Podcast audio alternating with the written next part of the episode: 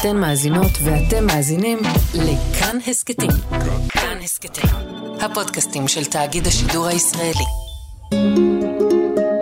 היסטוריה לילדים עם יובל מלכי. ההיסטוריה של משחקי קופסה.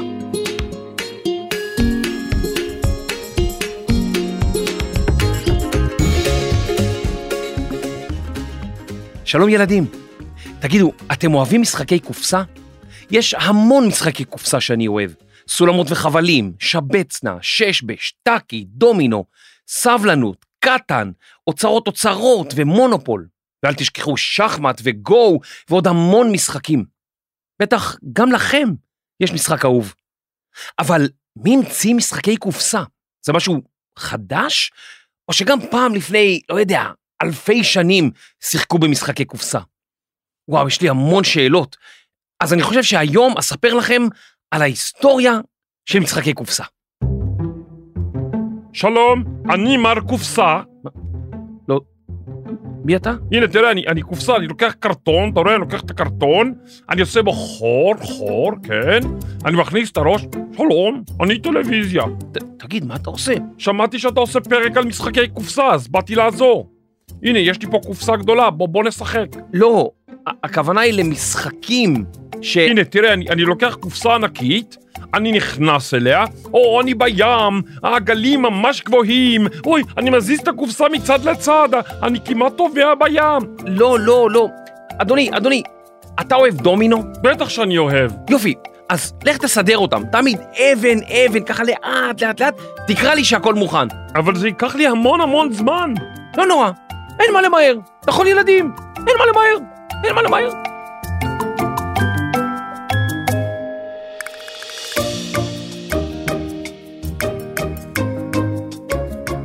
משחק קופסה הוא משחק שמגיע לקופסה. הכוונה היא למשחקים שמשחקים בדרך כלל על שולחן והם נמכרים בקופסה.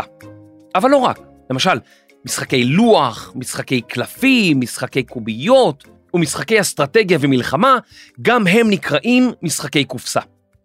פינג פונג, לעומת זאת, הוא לא משחק קופסה. נו, הבנתם.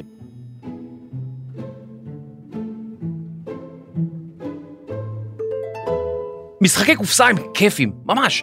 הם מאפשרים לנו לבלות זמן עם המשפחה או עם חברים, בכל זמן ובכל מקום שנרצה, כי הם לא תלויים במזג האוויר. ואפשר לקחת משחקי קופסה כמעט לכל מקום. הם עוזרים לנו לפתח יכולות עבודה בקבוצה, וגם מנהיגות. משחקים רבים, למרות שהם ממש מותחים, דווקא עוזרים להוריד את רמת המתח בחיינו. אז בואו נלך אחורה, אחורה, אחורה. מהו משחק הקופסה הקדום ביותר? נו? אה, אתם לא יודעים? אה, אתם רוצים שאני אספר לכם? אה, נו, הבנתי. לפני כמה שנים התגלה אתר קבורה עתיק בן כ-5,000 שנה בטורקיה. בין כל העתיקות נמצאו גם כ-50 אבני משחק קטנות שהוצבו בצורות שונות ונצבעו בירוק, באדום, בכחול, בשחור ובלבן. כלי המשחק הוצבו בצורה של כלבים, פירמידות, חזירים וצורות אחרות. העובדה כי נמצאו יחד גרמה לחוקרים להסיק כי אלה היו חלקים מאותו משחק, אך עד היום לא יודעים בדיוק מה היו החוקים. כפי הנראה, המשחק הגיע לאזור טורקיה ממצרים, שם שיחקו במשחקים רבים, ביניהם המשחק העתיק ביותר בעולם, סנט.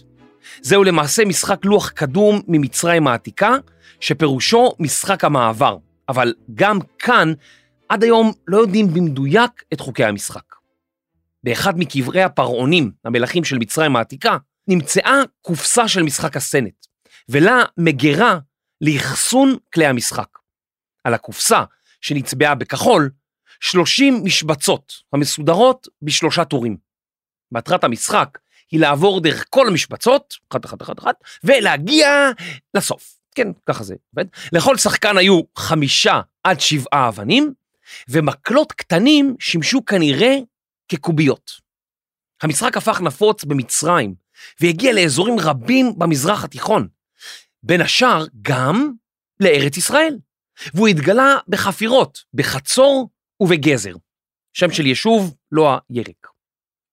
המשחק היה פופולרי גם באימפריה הרומית, אך עם עליית הנצרות לפני כאלפיים שנה, הכנסייה אסרה על משחקי קופסה, והמשחק וחוקיו נותרו כחידה עד היום. משחק מצרי קדום נוסף היה מהן, על שמו של אל מצרי בדמות נחש. אלים מוזרים היו להם. לוח המשחק דמה לנחש, ועל המשתתפים היה להטיל מקל ששימש כקובייה, היו לו כמה צדדים, ולעבור אל מרכז הלוח. הגעתם למרכז הלוח? יופי. עכשיו צריך לעשות את הדרך ההפוכה מהאמצע להתחלה. אבל כאן נכנס לתמונה אריה, והוא מאפשר לאכול את המשתתפים האחרים. אה, זאת אומרת, את כלי המשחק שלהם, לא ממש את המשתתפים עצמם, אחרת איך נשים אריה בתוך קופסה? זה לא, לא הגיוני. המשחק העתיק ביותר שעדיין משחקים כיום, הוא המשחק המלכותי של אור. זהו משחק שהתגלה בחפירות הקברים המלכותיים של אור בעיראק של ימינו. לוח המשחק מתוארך לשנת 2600 לפני הספירה, משהו כמו 4,600 שנה. הדבר המיוחד הוא שלפני כ-200 שנים בלבד התגלה לוח חרוט, ועליו כללי המשחק. במשחק שיחקו שני שחקנים והיו להם שתי מערכות כלים, אחת לבנה ואחת שחורה. הם התקדמו בעזרת קוביות משחק. המשחק המלכותי של אור הוא אביו הקדום של הששבש. לפני כארבעת אלפים שנה, בערך בשנת 2000 לפני הספירה, הומצא משחק הששבש. הוא היה שונה מהמשחק של ימינו. השחקנים החלו את המשחק עם אבני המשחק מחוץ ללוח, והשתמשו בשלוש קוביות ולא בשתיים. הששבש היה פופולרי מאוד במזרח התיכון, איפה שאנחנו גרים, ועד היום הוא נקרא בעברית ובערבית באותו השם. פירוש השם שש בפרסית וחמש בטורקית. באמצע שנות ה-60 של המאה הקודמת, ממש לפני 60 שנה, אציל רוסי בשם אלכסיס אובלנסקי ייסד תחרויות בינלאומיות בששבש, והמשחק הפך פופולרי במקומות רבים ברחבי העולם.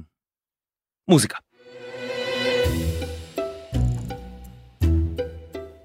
במהלך השנים התפתחו משחקים שדימו אסטרטגיה בשדה הקרב.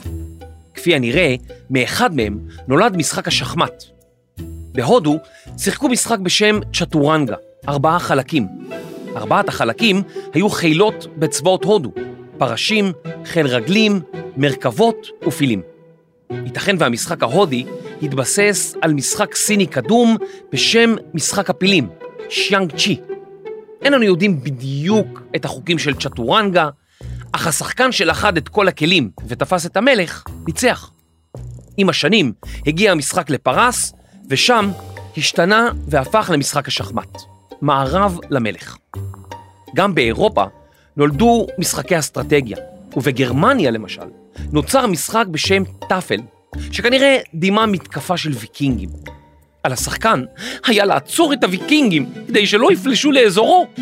זה היה קשה מאוד כי השחקן צעיר והוויקינגים בטח היו גדולים כאלה ו...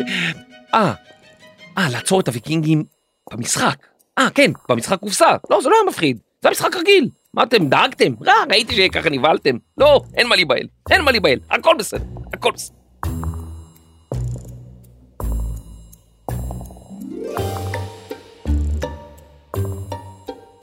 משחק נוסף שאולי אתם מכירים, הומצא בסין לפני כאלף שנים, משחק הדומינו. כיום המשחק כולל 28 אבנים, ועל כל אבן שני מספרים המופרדים בקו. המשחק הגיע לאירופה במאה ה-18, לפני כ-300 שנה בלבד, ומשם עשה את דרכו לדרום אמריקה וגם לצפון אפריקה. יש כל מיני גרסאות שונות למשחק, שנקראות גרסת המשיכה, גרסת הבלוק, גרסת הבינגו, וגם דומינו הטלפון, בו סופרים נקודות, והמנצח הוא מי שהגיע בדיוק ל-51 נקודות. משחק הדמקה, שאתם בטח מכירים, נחשב לאחד המשחקים העתיקים בעולם. לוח הדומה ללוח דמקה נמצא באור, בעיראק של ימינו, והוא מתוארך לשנת 3000 לפני הספירה. זאת אומרת, בין בערך 5,000 שנה. גם במצרים העתיקה נמצאו לוחות דמקה, וחלקם נקברו בקברי הפרעונים, מה שמלמד שמלכי הפרעונים במצרים שיחקו דמקה. מי רוצה לשחק נגדי דמקה? אני מוכן. מי אתה? מה, משה? איזה שם מוזר. חבל שלא קוראים לך תות הנחמון, זה שם רגיל לגמרי. אוקיי, הנה אני מתחיל, זזתי לפה. הנה, גם אני זזתי. הנה זזתי עוד פעם. הנה, גם אני זזתי. אה, איזה יופי. הנה דילגתי מעליך. אחת, שתיים, שלוש, תן לי מלכה. אה, אני המלך פה, אין פה מלכה. אבל הגעתי לסוף, יש לי מלכה, תן לי מלכה. יש רק מלך, פה, פה יש רק מלך. נו כבר, אני רוצה מלכה. שומרים, השליחו ליאור. מי זה ליאור, אדוני המלך? לא יודע, זה מה שכתוב פה. אני מקריא מהדף. תראה לי רגע, תראה לי. לא, לא ליאור, ליאור. ליאור צריך להשליך אותי, בולבול. אה, תודה, משה. ליאור. אדוני המלך, חבל, ממש חבל. הבאתי לך משה בתיבה. מה זה? זאת נקניקייה כזאת, בתוך בצק פריך. אה, אתה רוצה לטעום? נו, בוא ניתם. Mm, זה טעים, משה בתיבה. טוב, משה, יאללה, עוד משחק, יאללה. אני בלב, אני... אוי, טעים המשה בתיבה הזה. תודה, פרעה, תודה רבה.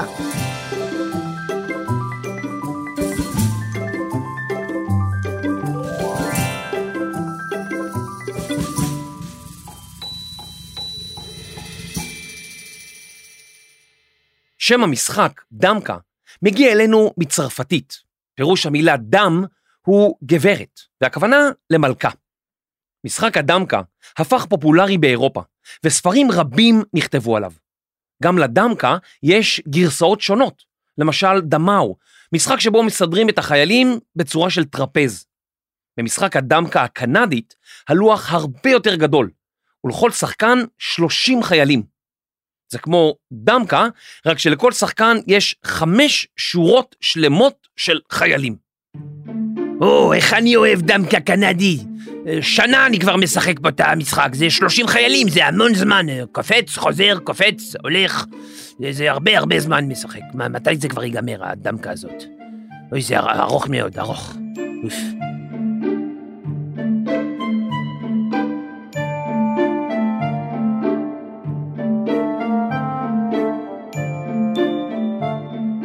הגרסה הטורקית של דמקה נקראת דמה, ומשחקים אותה ברחבי המזרח התיכון. את החיילים מסדרים בשתי שורות בלבד, והחיילים נעים בקו ישר ולא באלכסון. נסו לשחק את אחת הגרסאות הבינלאומיות של דמקה. אולי תגלו שזה אפילו טוב יותר מדמקה רגילה. מוזיקה, רחל. תני לנו קצת מוזיקה. בסין וביפן יש משחק פופולרי בשם גו. משחקים בו בעזרת לוח, שעליו מסומנת רשת של 19 קווים רוחביים ואורכיים, ו-361 אבני משחק בצבע שחור ולבן. מעניין אם הם סופרים כל פעם את האבני משחק לפני שמתחילים. המשחק הגיע למערב רק לפני כמאה שנים, והוא נחשב עד היום לשחמט של המזרח. בעבר נהגו ללמד כל ילד בסין ארבעה דברים עיקריים: אומנות הכתיבה, ציור, נגינה ומשחק הגו. בארצות המערב, רבים מהתושבים הם נוצרים, ונאסר עליהם במהלך השנים לשחק משחקי מזל, כי כמרים ואנשי דת טענו כי משחקים שכאלו יעשו נזק לדור הצעיר. באמצע המאה ה-19, המסתיימת בשנת 1900, נוצר משחק בשם אחוזת העושר, שהיה מיועד לקהל נוצרי. במשחק היו צריכים לעבור 56 משבצות ולעשות דברים טובים כדי להגיע למשבצת הסיום, לגן עדן. המשחק היה יקר מאוד והיה מיועד בעיקר לעשירים. במהלך השנים, העולם המערבי, שאנחנו חלק ממנו, חווה צמיחה כלכלית. מפעלים רבים הוקמו, נבנו בניינים, ואנשים החלו לחשוב כיצד להשיג כסף. אבל היו גם כאלה שרצו להזהיר מפני התנהגות לא מוסרית, התנהגות שבה לא מכבדים אנשים אחרים. אחת מהאנשים הללו הייתה ליזי מגי.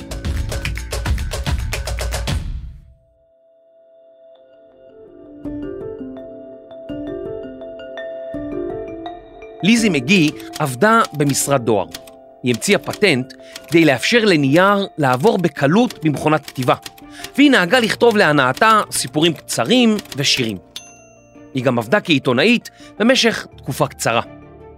ליזי האמינה שבכל חברה יש עשירים ועניים, ושצריך ליצור מנגנון שבו לא יהיה מישהו עשיר מדי או עני מדי. היא החליטה להמציא משחק כדי ללמד אנשים על כלכלה ועל כסף.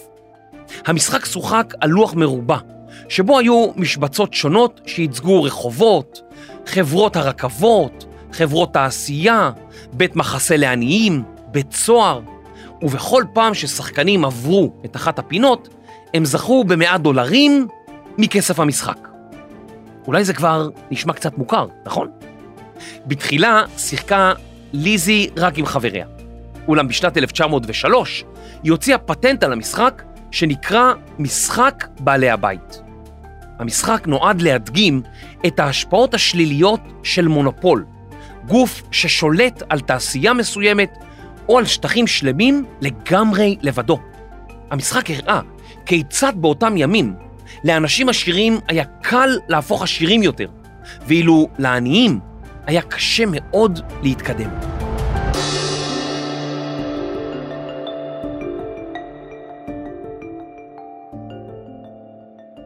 כ-30 שנה לאחר מכן, אדם בשם צ'ארלס דארו יצר משחק דומה ורשם עליו פטנט. הוא קרא למשחק מונופול. במהלך השנים התגלה כי דארו גנב את המשחק מליזי מגי, וכך הושב לה הקרדיט שהייתה ראויה לו, אך היא לא זכתה לכסף הגדול שאותו הרוויח דארו. ליזי המציאה משחק נוסף בשם יום המציאה, בו קונים מתמודדים אחד נגד השני בחנות כלבו גדולה, וגם משחק אסטרטגיה בשם אנשי המלך. בשנות ה-40 של המאה הקודמת, לפני כ-80 שנה, החל עידן הזהב של משחקי הקופסה. באותם ימים היה זול יותר להדפיס ולייצר משחקים בכמות המונית, וכך הם הפכו זולים יותר, ואנשים רבים יכלו לרכוש משחקי קופסה. משחקים רבים שיצאו לאור הפכו פופולריים, כמו המשחק רמז או קלו באנגלית. במשחק משתתפים עוברים מחדר לחדר על הלוח כדי לפתור תעלומה. כמה שנים מאוחר יותר יצא לאור המשחק ריסק או סיכון, שבו כל משתתף בונה צבאות ומנסה לכבוש את העולם. אני מאוד אהבתי את המשחק הזה ושיחקתי בו הרבה כשהייתי צעיר. בשנות ה-70 של המאה הקודמת הומצא משחק בשם מבוכים ודרקונים. זהו למעשה משחק תפקידים שבו המשתתפים עוטים על עצמם דמות בדיונית ויוצאים למסע בעולם הפנטזיה. לכל דמות יש תכונות שונות, הם חזקים במשהו אחד וחלשים במשהו אחר. ומנחה המשחק מנווט את השחקנים שנאלצים לפתור חידות, להתמודד עם אתגרים ואפילו עם מלכודות. המשחק משוחק בעזרת לוח קטן וקוביות ובעזרת ספרים שעוזרים להסביר מה לעשות בכל מצב. בשנת 2014 המשחק צבר פופולריות רבה, וכיום עושים בו שימוש כדי לעזור לילדים עם אוטיזם להיפתח וללמוד כישורים חברתיים, ולעזור לילדים אחרים להירגע. גם מבוגרים ומפורסמים רבים משחקים במשחק הזה כדי לשבור את השגרה, להירגע קצת בסוף היום. מוזיקה.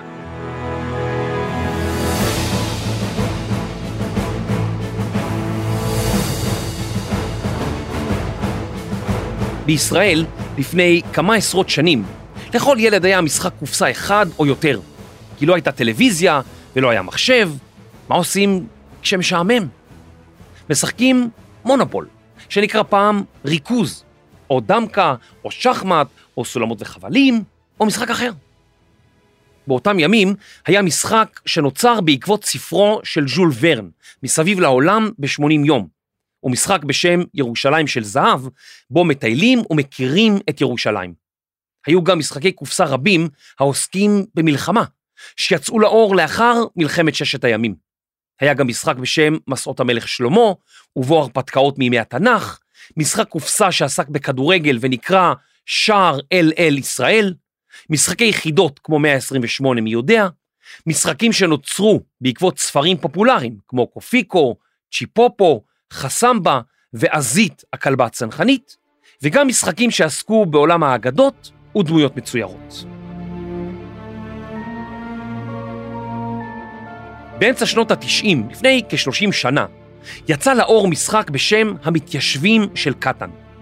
יצר אותו שיניים גרמני בשם קלאוס טויבר, שנהג ליצור משחקים כתחביב, בזמנו החופשי. המשחק הופץ בתחילה בגרמניה ובארצות הברית, ובשנת 2008 תורגם גם לעברית. זהו אחד ממשחקי הלוח הפופולריים ביותר בעולם, שני אולי רק למונופול, והוא תורגם לעשרות שפות. במשחק המשתתפים בונים ערים ודרכים, נלחמים על משאבים, וכולם צריכים להיזהר מהשודד. המשחק הזה הפך לאחד המשחקים הפופולריים בעולם, ובישראל יש אפילו אליפות קטן שנתית. לילדים צעירים יותר יש את גרסת הקטן ג'וניור. ואתם יודעים, אפילו כתבתי שיר על המשחק הזה. באמת, באמת. הנה, זה הולך כך. מי יבנה יבנה בית בתל אביב? מי יבנה יבנה בית בתל אביב?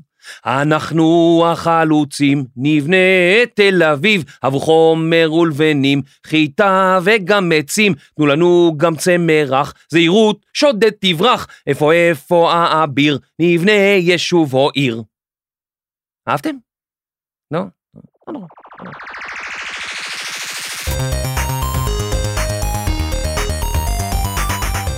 לקראת סוף שנות התשעים, האינטרנט הלך וצבר תאוצה, ומשחקי לוח רבים עברו למחשב.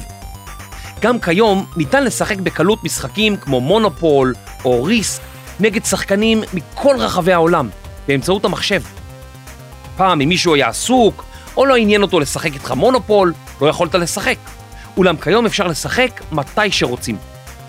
מצד שני, אין כמו לשבת מול אנשים אמיתיים, להתבדח, לראות פרצופים אמיתיים, לדבר בעברית, כך שאם אפשר לשחק במשחק לוח נגד אנשים אמיתיים, זה תמיד עדיף. לפני כמה שנים הופיעו אתרי אינטרנט שעוסקים בגיוס המונים. אם יש לכם רעיון טוב, אנשים יכולים להשקיע ברעיון שלכם, וכך אתם יכולים להוציא לאוויר העולם ספר או משחק בעזרת אנשים שתורמים לפרויקט שלכם.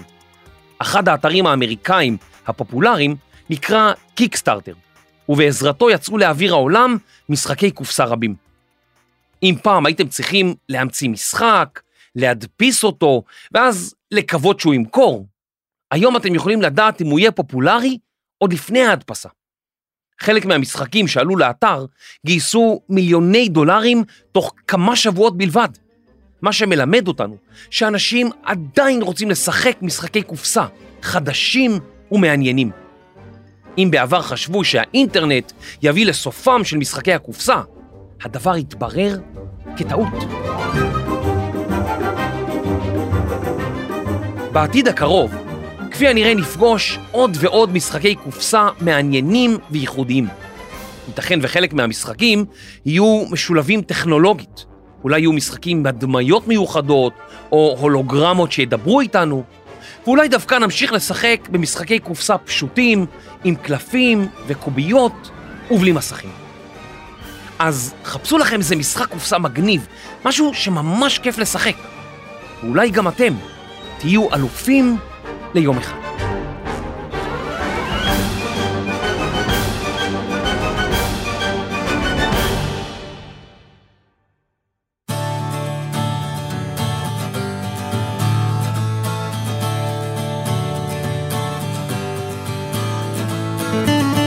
מחקר, כתיבה, קריינות, וקנה בית בתל אביב ב-200 שקלים.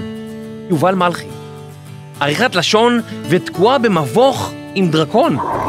דינה בר מנחם. עריכת סאונד, מיקס ואלופת מצרים העתיקה בדמקו. רחל רפאלי. מה זה דמקו? הפקה והאנשים שהמציאו את המשחק לדבר כמו דג. ניר גורלי, טל ניסן ורני שחר. אני יובל מלכי, היסטוריה לשחקנים ושחקניות.